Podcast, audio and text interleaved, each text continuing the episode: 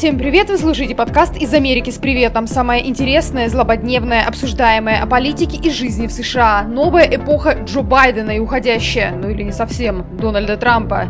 Как меняется Америка и что это значит для России? О важном простыми словами и без цензуры. С вами Юлия Ольховская. И Артур Габдрахманов.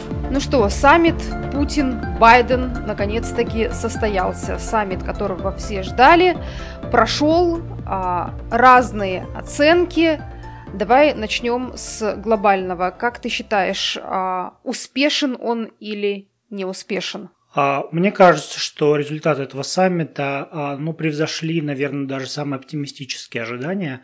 А, странам удалось а, добиться неких осязаемых подвижек или хотя бы а, намеков на прогресс в трех важных узловых точках. Первое – это стратегическая стабильность, второе – это кибербезопасность, и третье – это нормализация дипломатических отношений.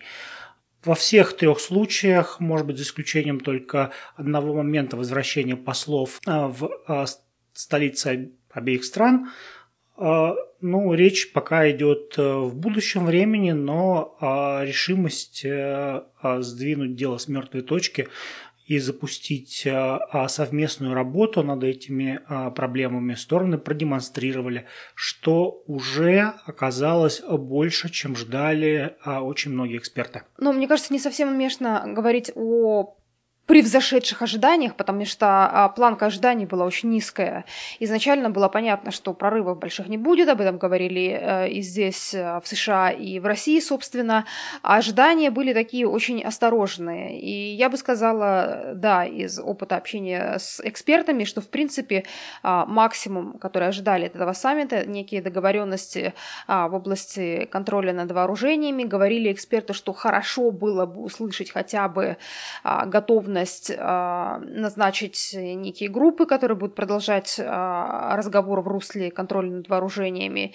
И, конечно, хорошо было бы, чтобы послы вернулись и чтобы э, хотя бы ситуация встала на путь выправления, я имею в виду ситуация в дипломатических отношениях, потому что вот эта тотальная заморозка, отсутствие контактов и отсутствие всякой коммуникации, все понимали, что это ненормально. А, да, я хочу напомнить нашим дорогим а, слушателям, что а, Россия в апреле, кажется, отозвала посла из Вашингтона для консультации, потом для консультации в Вашингтон было предложено поехать и американскому послу. Он немного поупирался, потом все-таки поехал. Ну вот, собственно говоря, все, о чем говорили эксперты, оно и сбылось. Вот. Но э, я хотел подчеркнуть, что главный, наверное, самый осязаемый результат этого саммита – это совместная э, американо-российская президентская декларация, в котором э, стороны, наконец, э, подтвердили, что э, в ядерной войне не может быть победителей, а, и поэтому ее э, э, не стоит и начинать. Более того, там они подтвердили намерение, то есть тоже в письменном виде подтвердили намерение запустить стратегический а, двусторонний диалог, то есть, по сути, а, начать работу, начать работу а, над новым глобальным а, договором об ограничении а, вооружений. При этом а, вот это заявление о недопустимости ядерной войны, подобное заявление, кстати, было принято 36 лет назад во время а, встречи а, Рейгана и Горбачева, то есть знаменитой встречи тоже в Женеве, и тогда тоже не было подписано никаких заявлений, но ни, никаких документов, но считается, что в этой, с этой встречи, с этого заявления началось такое постепенное, поэтапное поэтапное движение стран навстречу друг на другу и попытки понять э, друг друга. Тогда Тогда это заявление стало настоящим прорывом. Об этом писали все газеты. Это главное, пожалуй, главный был итог э, саммита. Сегодня а, ни в один заголовок из тех, что я видела, по крайней мере, главных американских газет, это заявление не попало. Если мы говорим о том, а, что обсуждает э, на телевидении, я думаю, что очень немногие американцы узнали о том, что, в принципе, такое заявление а, президентами было принято. То есть абсолютно а, эта тема ушла на второй план. А что не ушло на второй план? Ну, мне кажется, что это очень объяснимо, но наверное, неправильно, потому что действительно в середине 80-х годов а, страхи ядерной войны, перерастания войны холодной в войну горячую между сверхдержавами, между двумя системами, а, они были а, насущны и актуальны, люди действительно этого боялись. А, и поэтому это действительно в то время воспринималось как большое а, достижение. Сейчас а, таких опасений вот на таком житейском, бывательском уровне, я думаю, не осталось, но и очень зря, потому что действительно разрабатываются новые системы вооружений, сокращается время реагирования на ракетный удар, повышаются риски такого непредсказуемого просто развития событий, который может действительно а, поставить человечество на грань ядерного холокоста. И потом а, в некоторых воспаленных умах а, начинает бытовать, бытовать мнение о том, что а, можно применить ядерное оружие и при этом победить в войне. Так вот, это не так, и сейчас а, президенты а, однозначно высказались. И мне кажется, что это очень большое дело а, в нынешней электризованной международной обстановке. Ну вот смотри, было принято заявление, да, было объявлено о создании э, неких групп, которые должны заняться вопросами стратегической стабильности. Еще было сказано, что должны, по идее, быть созданы некие группы, которые должны обсудить вопросы, связанные с кибербезопасностью, то, что беспокоит и Россию, и США. И вот после э, саммита состоялась итоговая пресс-конференция Владимира Путина, на которую позвали всех журналистов, и конференция Джо Байдена, на которую позвали только американских журналистов. Но на этих пресс-конференциях э, не было задано ни одного вопроса ни о, собственно, новом соглашении, о, котором, а, над которым будут работать две стороны, то есть никого совершенно не интересовало, что это соглашение, какие виды вооружений, вообще как будет проходить работа, а, конкретика какая-то по договоренности. И никто вообще не спросил вот про то самое заявление, которое тоже было лидерами подписано. Все это утонуло в какой-то такой информационной э, шелухе, в бесконечных вопросах со стороны американской э, про права человека, про Навального, про э, кибератаки. В общем-то, я заметила, что американцы э, спрашивали одно и то же, и причем э, некоторые вопросы повторяли те вопросы, которые уже до этого были заданы Путину э, в интервью NBC, на, мой, на твой взгляд, почему э, пресса себя э, так вела? Ну, мне кажется, это, в принципе, э, новое веяние, такой мейнстрим американской журналистики, а когда журналистов, э, корреспондентов различных изданий интересует э, в большей степени самопиар, такой политический акционизм, а не охота за информацией, не попытка а, добыть сведения а, которые а, нужны и интересны читателям. Но, в принципе, надо дать должное обоим президентам. Они достаточно подробно рассказали об этих договоренностях. Договоренности действительно пока очень сырые. И, в принципе, о них можно говорить в будущем времени. Наверное, в будущем можно будет говорить о том, насколько они выполняются, насколько они ретранслируются в реальные факты на местах. И вот это уже будет мерилом успеха.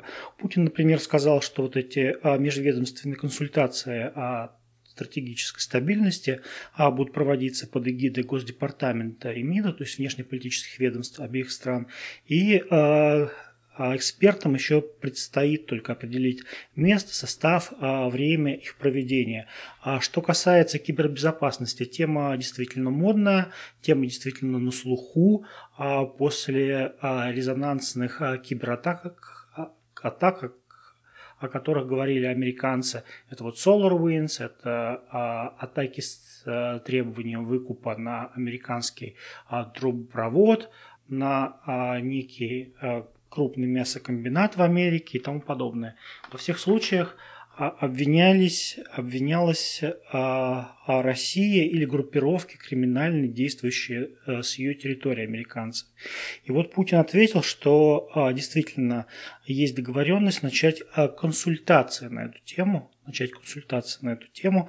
А, а Байден сказал, что а, во время встречи он озвучил категорическое требование американской страны о том, чтобы объекты а, жизненно важной инфраструктуры ни в коей а, мере не рассматривались а, объектами для кибернетических атак. И он передал список из 16 таких инфраструктурных систем российской стране и предупредил, что, в общем, если они будут атакованы, то ответ будет решительный. Путин, кстати, рассказал много всего интересного. Оказывается, американские источники, да, на которые он ссылается, говорят о том, что наибольшее количество кибернетических атак они происходят с территории США. Втором месте Канада, потом идут две латиноамериканские страны, а потом Великобритания. А Россия как бы в главе этого списка а, вообще нет. Более того, он сказал, что с российской стороны а, постоянно идут попытки а, наладить сотрудничество, взаимодействие с соответствующими американскими структурами для противодействия а, хакерской угрозе. Он сказал, что, во-первых, на протяжении 2020 года американцам было передано по этому поводу а, вернее, американцами, американцами был, было передано российской стороне на протяжении 2020 года 10 запросов. Еще два запроса поступили в этом году. И на все а, эти запросы, они получили исчерпывающий ответ. А со стороны России в прошлом году американцам поступило 45 запросов и 35 запросов только за первое полугодие 2021. А, Но ни одного ответа а, от американцев а, до сих пор российские структуры не получили. В общем, тут есть о чем подумать. Ну, на самом деле это крайне важная информация. Помнишь, мы с тобой э, в прошлом подкасте, если я не ошибаюсь, когда речь зашла о хакерах, или в позапрошлом о подкасте, когда мы э, обсуждали атаку на э, американскую э, трубопровод, на американский трубопровод, когда страна, по сути, осталась без бензина, разговор зашел о русских хакерах, о том, что много русских хакеров, хакеров, и все они знают, здесь сидят в США, они получают большие сроки, и я тогда еще сказала, что э, наверняка наверняка э, не меньше существует и американских хакеров тоже, но вопрос в том, как рекламируют, кто как преподносит эту информацию, да. История вокруг русских хакеров, вокруг э, кибератак, а, в которых американцы обвиняют русских, она неимоверно получает publicity, потому что она раскручивается бесконечно СМИ и раскручивается администрация, а история вот с кибератаками, которые, оказываются, осуществляются и на российскую инфраструктуру тоже, и на российские регионы, как говорит Путин, мы об этом что-нибудь знаем, на месте журналистов, что интересно, конечно же, здесь было услышать, это вообще новый поворот, в принципе, да, вот в этой большой теме кибератак, запросить соответствующее ведомство, какие кибератаки американцы совершали на российские объекты. Почему? Почему не было предоставлено ответов э, российской стороне, коль уж так публично на пресс-конференции э, заявил российский лидер? Хоть кто-нибудь что-нибудь об этом говорит? Ведь вот эта тема, тема о том, что э, американцы тоже совершают кибератаки на Россию, она просто забалтывается. Она либо отсутствует в средствах массовой информации, либо, как делает телеканал Fox, они просто высмеяли эту тему. А, как сказал, если я не ошибаюсь, бывший госсекретарь Помпео, комментируя, э, комментируя вот, вот эти данные, он сказал, ой, американские спецслужбы а, валяются по полу и надрывают животы от смеха. Ха-ха-ха, Америка совершает кибератаки на Россию. Все. Вот все, что нужно знать э, американскому зрителю, понимаешь, о том, как э, проходила пресс-конференция и какая информация на ней была озвучена. Ноль. Ноль абсолютно полезной информации. А нашим слушателям, э, в отличие от зрителей э, телеканала Fox, а, а я бы сообщил о том, что Путин упомянул о том, что система здравоохранения одного из крупных субъектов Российской Федерации подверглась а, кибернетической атаке, которая координировалась США.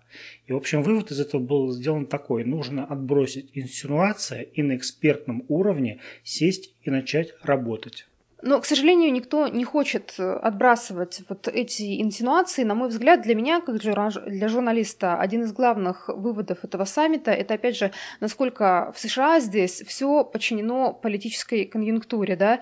И выводы, которые э, делаются из этого саммита, они тоже трактуются в соответствии с политической ситуацией, в зависимости от того, кто трактует эти выводы и в какую сторону их выводы, выводы эти выгодно э, трактовать. Телеканал Fox Fox есть консервативная медиа, которая там а, раскручивает историю о том, что саммит был для Джо Байдена провалом, что он показал себя как слабак, что, в общем, Джо Байден не готов к общению на таких саммитах. Ну, очевидно же, что консерваторы сейчас мстят Байдену за тот самый э, саммит 2018 года, который э, здесь, в Америке, был э, провальным для Трампа признан во многим благодаря тому, что демократические тогда продемократические медиа раскрутили настоящую истерику, обвинили Трампа в предательстве национальных интересов, сделали из него чуть ли не русского агента. Я помню, как Трамп стоял перед телекамерами и просто оправдывался. Он говорил, что у России нет ничего на меня, я не русский агент.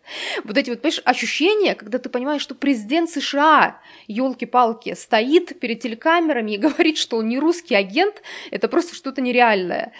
А, но Транту здесь устроили просто настоящую выволочку, и понятно, что теперь телеканал Fox пытается делать все то же самое, что когда-то делал телеканал CNN, делал телеканал MSNBC, и вот вся повестка вокруг саммита, она посвящена вот этому, вот почему Джо Байден такой слабый и плохой, а почему Трамп тогда был хороший, при этом совершенно не делается акцент и не сообщается реальная полезная информация. Так же, как а, продемократические телеканалы абсолютно строят свою повестку вокруг того, вот что там права человека, кто убийца, кто не убийца, увидел там душу или не увидел душу Байден. Ребята, come on, два лидера сообщ... встретились впервые за три года, да, там есть о чем поговорить, есть реальные вопросы, есть реальная информация, но вот эта реальная информация, она просто тонет в тонне информационного шума который вокруг э, этого саммита был создан. И, в общем-то, вот этот эпизод э, который здесь тоже обсуждает в Америке, когда Джо Байден уже перед тем, как а, подняться на борт номер один, и говорят, что такое очень редко бывает, когда президенты, особенно после таких длительных зарубежных командировок, уже после, когда состоялась пресс-конференция, еще останавливаются а, уже перед журналистами, перед тем, как подняться в самолет, американские президенты. И он же фактически сорвался на журналистов. Он им сказал что вроде того, что я не обязан перед вами отчитываться, я не обязан вам говорить, что мы обсуждали как мы обсуждали. И я его, как журналист, наблюдая то, что происходит в Америке, хорошо понимаю. Потому что здесь столько уже всего вылилось. Каждый считает себя э, э, экспертом, каждый себя считает вправе высказать, э, как должен себя или не должен себя вести американский президент. Бесконечные там бывшие послы, бывшие директоры ЦРУ и прочие, которые просто не вылезают из американских эфиров и говорят, что не должен делать американский президент. Вот не должен Байден это делать, а это он должен делать. Но ребята, come on, не вам, наверное, решать, как президенту США вести такие переговоры. А, я хотел бы сказать о зарнице надежды, о которой сегодня упоминал Путин, ссылаясь на Льва Толстого. А, она заключается в том, что Трамп, конечно, находился в жутких контрах со своим теневым а, глубинным государством, вот. И у Байдена такой проблемы на первый взгляд нету. А, вот, а, он а, действительно располагает кредитом доверия со стороны самых влиятельных американских СМИ, а это СМИ демократические, которые тогда в свое время действительно топили Трампа, обвиняя его в сговоре с Россией. Вот сейчас этого нет, и поэтому, вероятно, есть шанс, а, более высокий шанс а, на то, что договоренности с Путиным а, все-таки воплотятся в жизнь. То есть э, можно вспомнить, что в Хельсинки тоже были там, договоренности о том, что мы начинаем некие консультации, контакты, сотрудничество в области кибербезопасности, но тогда это все заболталось на уровне Конгресса и было торпедировано в Госдепартаменте, где проводилась откровенная обструкция любых политических инициатив Трампа.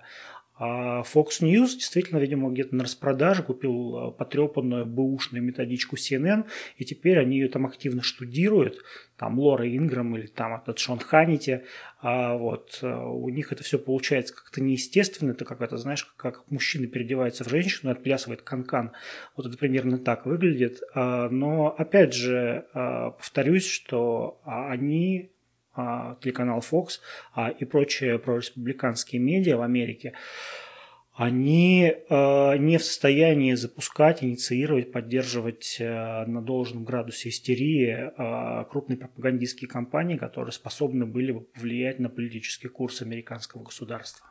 На самом деле ты один из ключевых моментов затронул, на мой взгляд, а, много рассуждений о том, вот после этого саммита, что вот будут исполняться договоренности, не будут, ждать каких-то дальнейших шагов, не ждать этих шагов. Вот многое будет зависеть от того, как будет складываться внутриполитическая ситуация в США. Вроде бы ты прав, да, у Трампа была одна ситуация, у Байдена другая ситуация, он принадлежит к партии, которая контролирует правительство, которое пока еще контролирует Конгресс, но тем не менее а, со стороны республиканцев большое противодействие этому саммиту.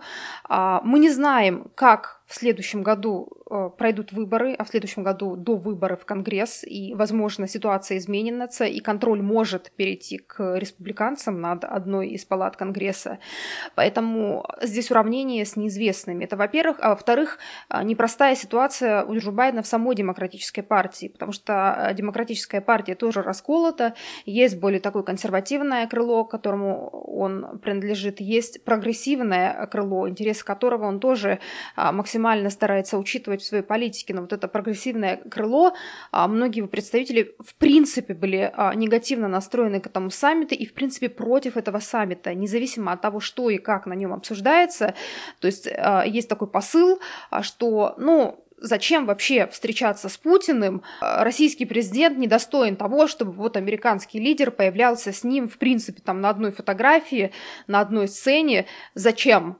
Да, и Джо Байдену тоже надо лавировать. Он это прекрасно понимает, а, поэтому он, мне кажется, тоже на пресс-конференции пытался быть э, максимально осторожным, но при этом а, совершенно четко понимая, что ему надо в первую очередь работать на, на домашнюю аудиторию, а, на домашнюю повестку. Может быть, кстати, отчасти этим объясняется то, что был отказ от итоговой пресс-конференции совместной, но, на мой взгляд, все-таки я везде это говорю, я считаю, что недопустимо, а, это была большая ошибка а, организаторов не пустить российских журналистов, потому что у нас, конечно, активно эту тему обсуждают, что американцам, а, американцев не только пустили, но и фактически дали им возможность задать многим вопросы, и, даже по, несколько вопросов задавали американские журналисты. Российские журналисты, в принципе, не попали на пресс-конференцию Джо Байдена, хотя а, вопросов очень много, я думаю, с российской стороны. Давай, вот, чтобы не быть голословным, да, а я перечислю хотя бы те американские а, западные медиаструктуры, которые были не только допущены а, на а, пресс-конференцию а, Путина, но и а, получили возможность а, задать буквально каждый там россыпь вопросов, да, причем а, вопросы, которые звучали совершенно нелицеприятно а, для Путина, да, но а, вот вне зависимости от того, как ты относишься к тому, что он отвечал, а не признать а, то, как он это делал, да, и как бы не дать этому самую высокую оценку, а просто невозможно. Это был действительно мастер-класс а, а, такой публичной дипломатии. То есть мне кажется, что в мире а, более а, профессиональных полемистов, ораторов, да, сейчас действительно поискать. Причем мне кажется, что в данном случае он значительно превзошел вот те пресс-конференции, которые он дает, в принципе, на российской аудитории, потому что здесь действительно были очень жесткие, агрессивно настроенные а, а спарринг-партнера у него. Ну так вот, собственно говоря, вопрос задавали CNN, ABC, а, Wall Street Journal, BBC, Bloomberg, а, Euronews и некая канадская там СМИ, аккредитованная в России, но вот как-то название я, собственно говоря, не запомнил. А ни один из российских журналистов на пресс-конференцию, которую проводил сепаратно Байден, причем дождавшись, когда закончится пресс-конференция Путина, то есть так, таким образом, там, получив фору, а вот э, а, допущен не был, аккредитован не был, не то, чтобы им дали а, право голоса.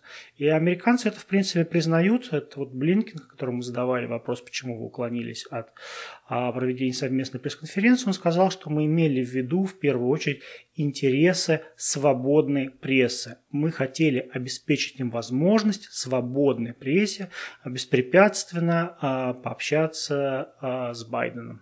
Ну да, свободная пресса, а, это, мне кажется, вот тоже к разговору еще о важнейшем для меня как журналиста итоге этого саммита. Я поняла, насколько мы вообще говорим на разных а, языках и живем в разных мирах и по-разному смотрим на одно и то же.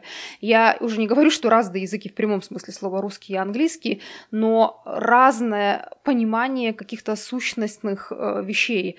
Что такое, Блинкин говорит, свободная пресса, да, он имел в виду свободную прессу. А кто такая свободная пресса? То есть это прежде всего э, продемократически настроенные СМИ, которые сопровождали э, Джо Байдена. Ведь даже телеканалу Fox фактически на пресс-конференции Байдена не дали право задать вопрос. Там журналист уже потом кричал э, в самом конце, когда э, Байден почти уходил, э, прокричал он свой вопрос. Ну, то есть, понимаешь, что входит сейчас у американцев в понятие свободной прессы? Это вот та самая пресса, которая бесконечно задает одни и те же вопросы про убийц, про Навального, про права человека и ничего сущностного. Ну, вот это свободная пресса.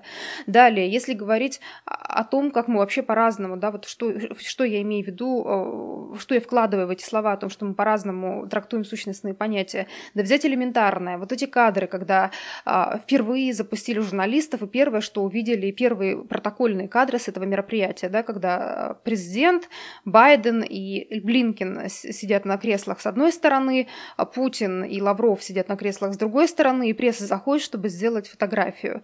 А как трактуют этот снимок в российской прессе? Встреча началась, спокойно, настроение рабочее, улыбаются, такой позитивный, хороший настрой.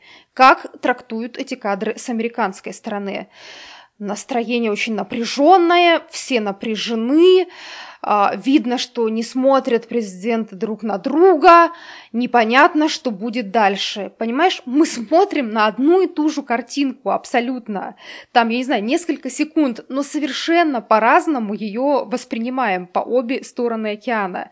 И все так, понимаешь, вот а, мы говорим сейчас о том, что идут там переговоры по серьезным вещам. Мне кажется, вот в данном случае все переговоры а, надо начинать с установления важнейших прописок прописывание важнейших понятий, потому что скоро, ты знаешь, мне кажется, нужно будет уже создавать словарь, поня... словарь понятий, не русско-английский словарь и а, а, англо-русский, потому что мы на одни и те же вещи смотрим по-разному и понимаем их тоже по-разному.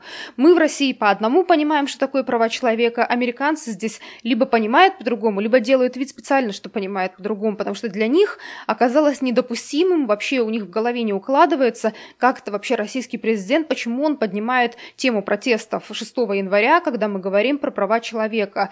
Нет, 6 января это было другое. То есть, когда люди зашли в Конгресс, и когда теперь там, я не знаю, преследуют, сидят там в камерах, когда не допускают а, адвокатов, когда а, адвокаты не могут вытащить даже под залог своих а, подзащитных, хотя они не совершали до этого никаких преступлений, их просто там держат, потому что они причастны к 6 января, к протестам 6 января. Это другое. Нет, здесь речь не идет о правах человека, это вообще не поднимайте эту тему. Ну, то есть, понимаешь, мы вообще совершенно на разных, такое ощущение, что в разных мирах находимся и живем каждый по своим понятиям. А, ну, и то же самое можно сказать по поводу заключения заключенных, там, американских заключенных в российских тюрьмах и о гораздо большем числе а, россиян, которые отбывают а, наказание в Соединенных Штатах. А, и многие из них там были арестованы там, в третьих странах, да, то есть американцы за ними действительно э, вели глобальную охоту. Вот, э, то есть, если американцы, то это невинные жертвы произвола, такие, а, как у них есть такое выражение kangaroo courts, да, то есть э, а, какие-то кенгурятные суды, то есть что бы это ни означало. Вот. А россияне, не, они сидят за дело, сидят за дело, конечно как, это сам, как же можно говорить об обмене? Вы, да, вот самое, выпускаете американцев, а эти пускай сидят, пускай дальше гниют там в американских застенках. Конечно. И Абу Грейб это совсем другое дело, да, и как бы в тюрьму ЦРУ тоже не то. А, и а, а прицельные авиаудары, там, а, по, которые убивали целые а, свадьбы, там, целые кишлаки из гражданского населения там, в Афганистане или Ираке, это тоже другое дело. То есть вы не понимаете, это другое. Ну, вот, вот так вот мы как бы с ними общаемся. Ну, к слову, вы не понимаете, когда была а, пресс-конференция Джо Байдена, и а, Байден, а, отвечая на вопрос, по-моему, был задан вопрос а, такой сложный, куда было смешано несколько тем, в том числе и вмешательство в выборы, пресловутые, которые опять вспомнили. И Джо Байден произнес такую фразу, отвечая на этот вопрос. Вот представьте себе, если бы Америка попыталась вмешаться а, в чьи-то внутренние дела, как бы на нас посмотрел мир. И вот тут возникает, хочется сказать, на секундочку, Джо Байден, тебе 78 а, лет, и такое ощущение, что ты вот в эту пресс-конференцию, на эту вышел пресс-конференцию, не живя в Америке и не понимая, что здесь происходит, когда на протяжении последних лет периодически американская же пресса, причем не какие-то там левые э, праворадикальные сайты, а Нью-Йорк Таймс, Вашингтон Пост публиковала статьи, как американцы, собственно, вмешиваются в... А, я помню, целая огромная статья была в Нью-Йорк Таймс, как американцы вмешиваются во внутренние внутренние дела других стран, как они пытаются э, устроить госперевороты, как, она, как они вмешиваются в дела Восточной Европы, на Ближнем Востоке, да, собственно, здесь на Кубе э, знаменитая попытка свержения правительства э, Кастро, чего далеко ходить. Нет, Понимаешь, вот представьте себе, если бы мы попытались вмешаться. Ну, то есть, это что? И причем американцы журналисты, которые присутствовали в зале, ну хоть бы кто-нибудь что-нибудь сказал. Но все же прекрасно понимают, что э, эти слова не имеют под собой никакого основания. Это так вопрос, понимаешь, о том, как, как, как вот эта свободная американская пресса это же свободная американская пресса. Ну да, а опять же там статус иноагентов, да, то есть вот вы там целые, там, не знаю, целые правозащитные организации якобы, вот, или а, неправительственные организации, там присваиваете им статус иноагентов. А то, что у вас действует с 1938 года закон ФАРа об иностранных агентах, разве это не то же самое? Вот. А Россия насколько позже действительно ввела вот, эту, вот этот рубеж обороны от иностранного вмешательства в а, свои внутренние дела. А опять же история а, с а, радио «Свобода» да, то есть действительно чинят препятствия, да, действительно признали иноагентами в России.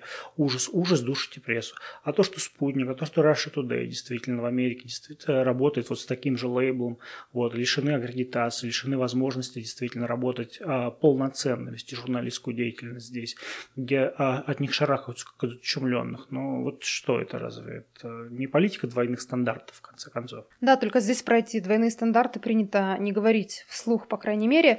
Сейчас сейчас форма, она абсолютно доминирует над содержанием, да, то есть это то, с чего мы начали. Важнейшие вопросы, они просто забалтываются, а на первый план выходит что-то незначимое, но на чем можно построить скандал. Ну вот, кстати, о форме, которая превалирует над содержанием. Я вот а, считаю, что самый большой а, провал вот этого саммита а, это работа протокола, протокола американского президента.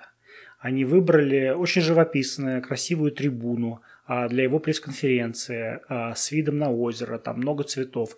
Но там палило нещадно солнце, там было выше 30 градусов, и бедолага реально поплыл. Он реально поплыл. Он снял с себя а, пиджак, положил, потом поднял этот пиджак, достал очки, снял очки, вот, и потом уже просто не знал, как, как, как бы быстрее улизнуть в кондиционируемое помещение. А журналисты американские, ну, они совершенно беспощадны были. Они выкрикивали вопросы, они требовали ответов, вот, и под конец он, естественно, сорвался. Сорвался на а, корреспондентке CNN, которая там задавала вопрос, как вы можете доверять Путину, как вы можете доверять Путину.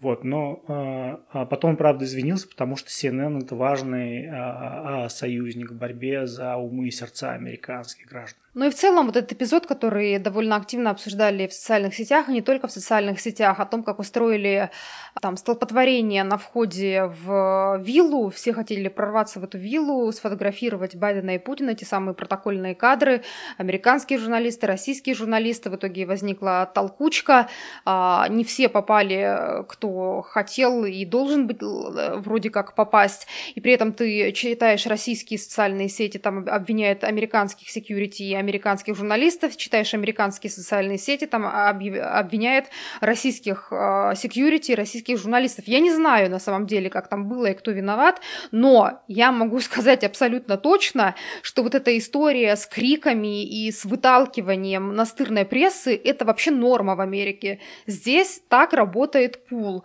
когда это даже в Белом доме, это при Трампе прочно было заложено, как мне кажется, эта традиция, как то есть постоянно журналисты настырно их пытаются выгонять, они продолжают выкрикивать свои вопросы, они продолжают там докричаться.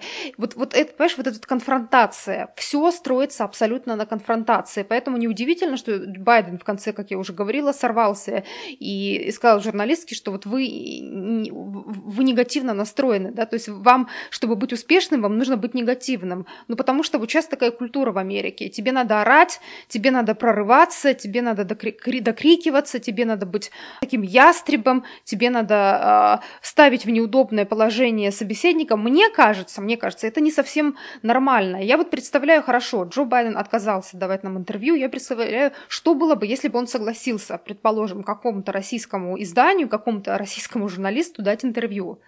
Мне сложно себе представить ситуацию, кто бы это ни был из наших журналистов, если бы даже сюда прилетели там, я не знаю, отъявленные, э, совершенно опытные и э, те люди, которых принято считать пропагандистами, скажем так, мне сложно себе представить, чтобы они так же себя вели, как вел, вел себя корреспондент NBC в, в, в, в Кремле, э, задавая вопросы Владимиру Путину, постоянно перебивая, и фактически это такой был набор атак. Это было не интервью, скажем так, а набор атак, откровенно говоря. Но вот это такой стиль общения американской прессы сейчас, к сожалению. Ну да, американская пресса, особенно когда собирается большими группами, это такое диковатое, экзотическое зрелище, которыми а, американские президенты почуют своих заморских гостей. Эти смотрят с такой отропью, недоумением, да, и как бы явно борясь с желанием достать э, мобильный телефон и все это заснять, и потом а, разослать всем своим друзьям и знакомым. Я их очень могу понять. Ну да ладно, э, давай, может быть, какой-то э, итог подведем. Я спародирую корреспондента «Комсомольской правды» Гамова, вот, который спросил, э, который сообщил Путину о том, что Россия выиграла э, у Финляндии с счетом 1-0. А вот с каким счетом закончился саммит? Ты знаешь, мне сложно сказать э, сущность на этой точки э, э, зрения, потому что, мне кажется, этот счет определит время. Вот невозможно сейчас сказать, саммит прошел неплохо. Он прошел неплохо в том плане, что еще раз сбылись прогнозы, сбылись, в общем-то, сбылся оптимистичный сценарий, что да, разговаривать начали, да, тон был конструктивным, да, по важнейшим вопросам а, решено начать диалог, но самый главный вопрос, что будет происходить дальше. В реальности начнется этот диалог или не начнется. Я видела сегодня краем глаза интервью российского посла Антонова, которого спрашивали после саммита, и он говорил очень осторожно, он говорил, давайте подождем.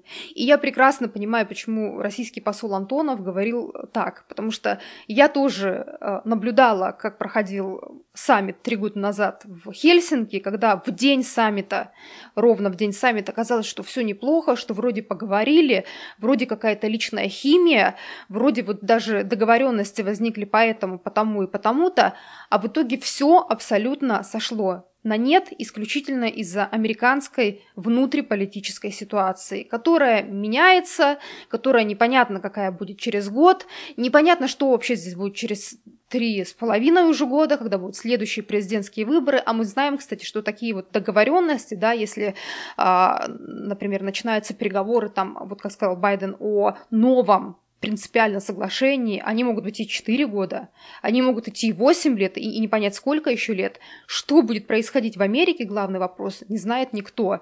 И поэтому, насколько продуктивным окажутся реальные шаги этого саммита, мы тоже сказать не можем, потому что мы просто не знаем, что будет происходить в Америке. А, я очень согласен с тем, что а, действительно главный источник а, нестабильности и непредсказуемости – в международных отношениях а и в отношениях между Россией и Соединенными Штатами это именно политика американской администрации.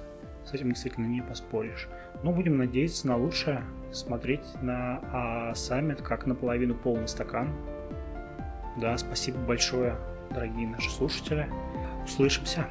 На такой, э, с таким неоптимистичным э, тоном Артур э, провозгласил оптимистичный прогноз, то есть по его а, оценкам стакан все-таки наполовину полон, чем наполовину пуст. Но давай хорошо, я с тобой соглашусь, а, сойдемся в надежде, что стакан действительно наполовину полон, и его осталось дополнить до конца. Ну а как уж там будет на самом деле, покажет время. Спасибо большое, что слушаете. Ваши предложения, пожелания, вопросы, напомню, вы можете присылать на адрес нашего электронного ящика америка-подкаст собака яндекс.ру. Еще раз америка-подкаст собака яндекс.ру. Услышимся. Пока-пока.